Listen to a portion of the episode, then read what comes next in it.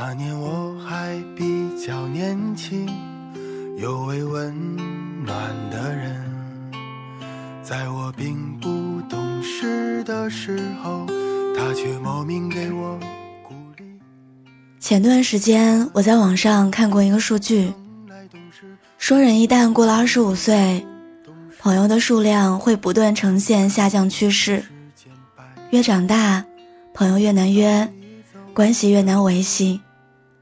确实，我现在要好的朋友也都是之前十几岁的时候交往的，一旦走向社会之后，也会发现很难交到真正的朋友了。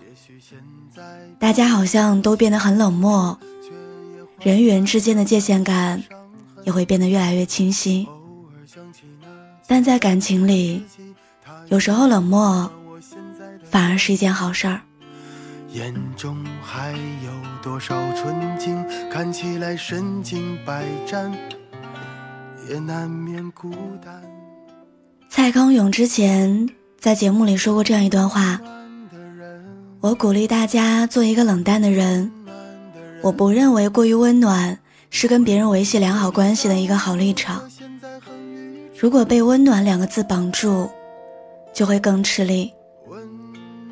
舞台上的蔡康永是一个很温暖很容易共情的人，可是舞台下的他却是一个很冷淡的人。马东说，跟蔡康永认识越来越深入，才发现温柔其实是他浮在水面上的冰山一角，而温柔底下是讲原则通世故的冷峻和坚持。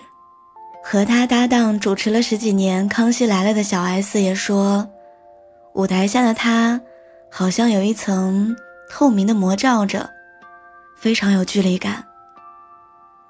私底下，蔡康永从来不会接小 S 的私人电话，也不会和他私人聚餐，因为他觉得保持距离才能增加两个人之间的新鲜感。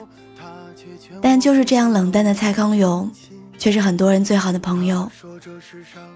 小 S 说，每次我遇到困难的时候，他都会站出来保护我，回到我家花两个小时安慰我，跟我说没什么大不了的，告诉我怎么样解决问题。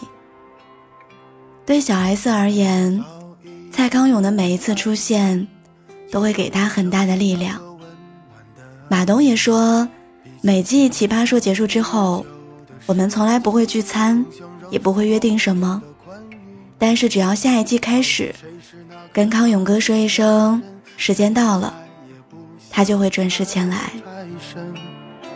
最怕的时间抢了太久，却还会想他，在某个清晨。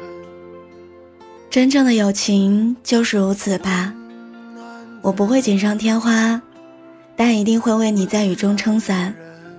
我不一定会常伴左右，但只要你回头看，我一定在你身后。我可能不会承诺什么，但只要你需要我，我一定赴约而来。我们不必忧虑未来有多远，珍惜此时的默契，就已然足够。现在的社交成本越来越高，有的是你付出了诚挚和真心，但对方一转眼就为了一个升迁机会把你给卖了；有的是明明一段时间亲密无间，却因为换工作而渐行渐远；有的只能是点头之交，想再进一步都很难。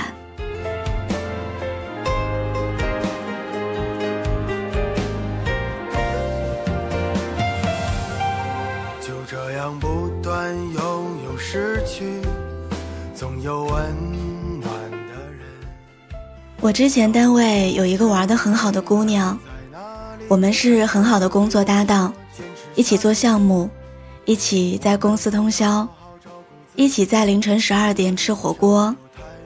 可以说去年一年当中，我们是彼此生活里所占时间最多的人。可是后来工作变动，她去了别家公司，我转了行业，我们的微信从聊天置顶到几天不发一句话，朋友圈从互相点赞评论到淡淡的划过。我们从旅游回来一定会给对方买礼物，到从社交平台才能得知对方的近况。慢慢的，我们就消失在了彼此的生活里。一段关系的维系，从新鲜感到敷衍，从默契到生疏，放弃真的只在一瞬间。就像那句话说的，成年人最体面的告别方式，是我的最后一条消息你没有回复，我也默契的没有再发，然后从此江湖不再见。他把自己唱给我听，陪我经历很多事情。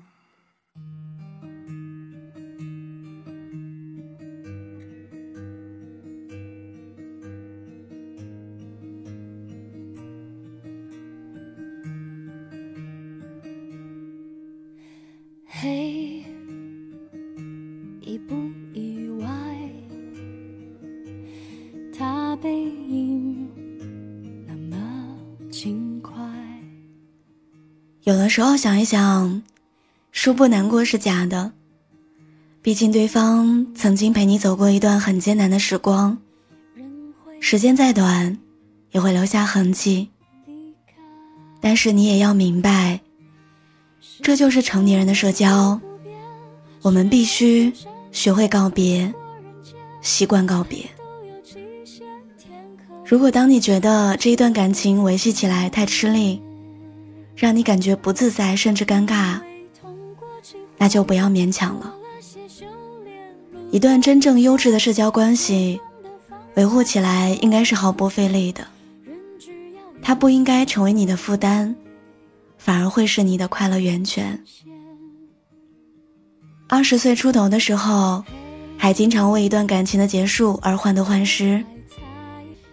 其实现在想一想，人和人之间突然分道扬镳很正常，别为突然的别离而否定了自己，更别把失去一个人当成生活的全部。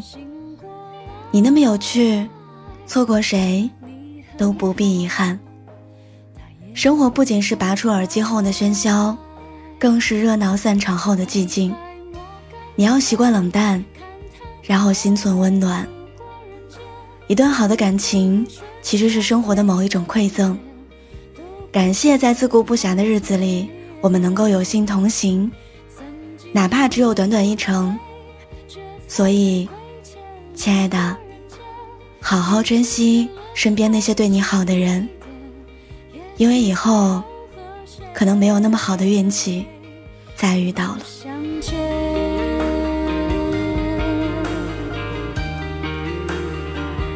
都不想见，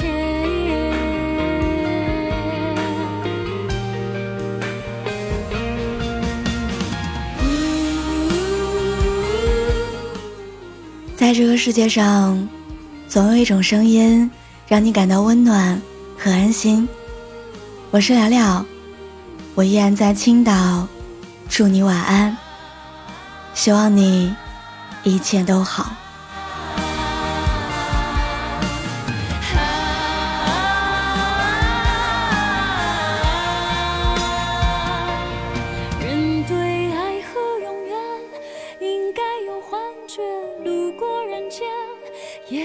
几十年，却为了爱，勇于蹉跎岁月。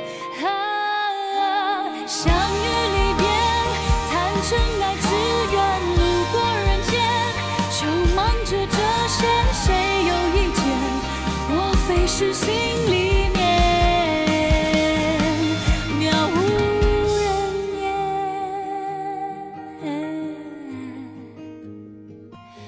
无人。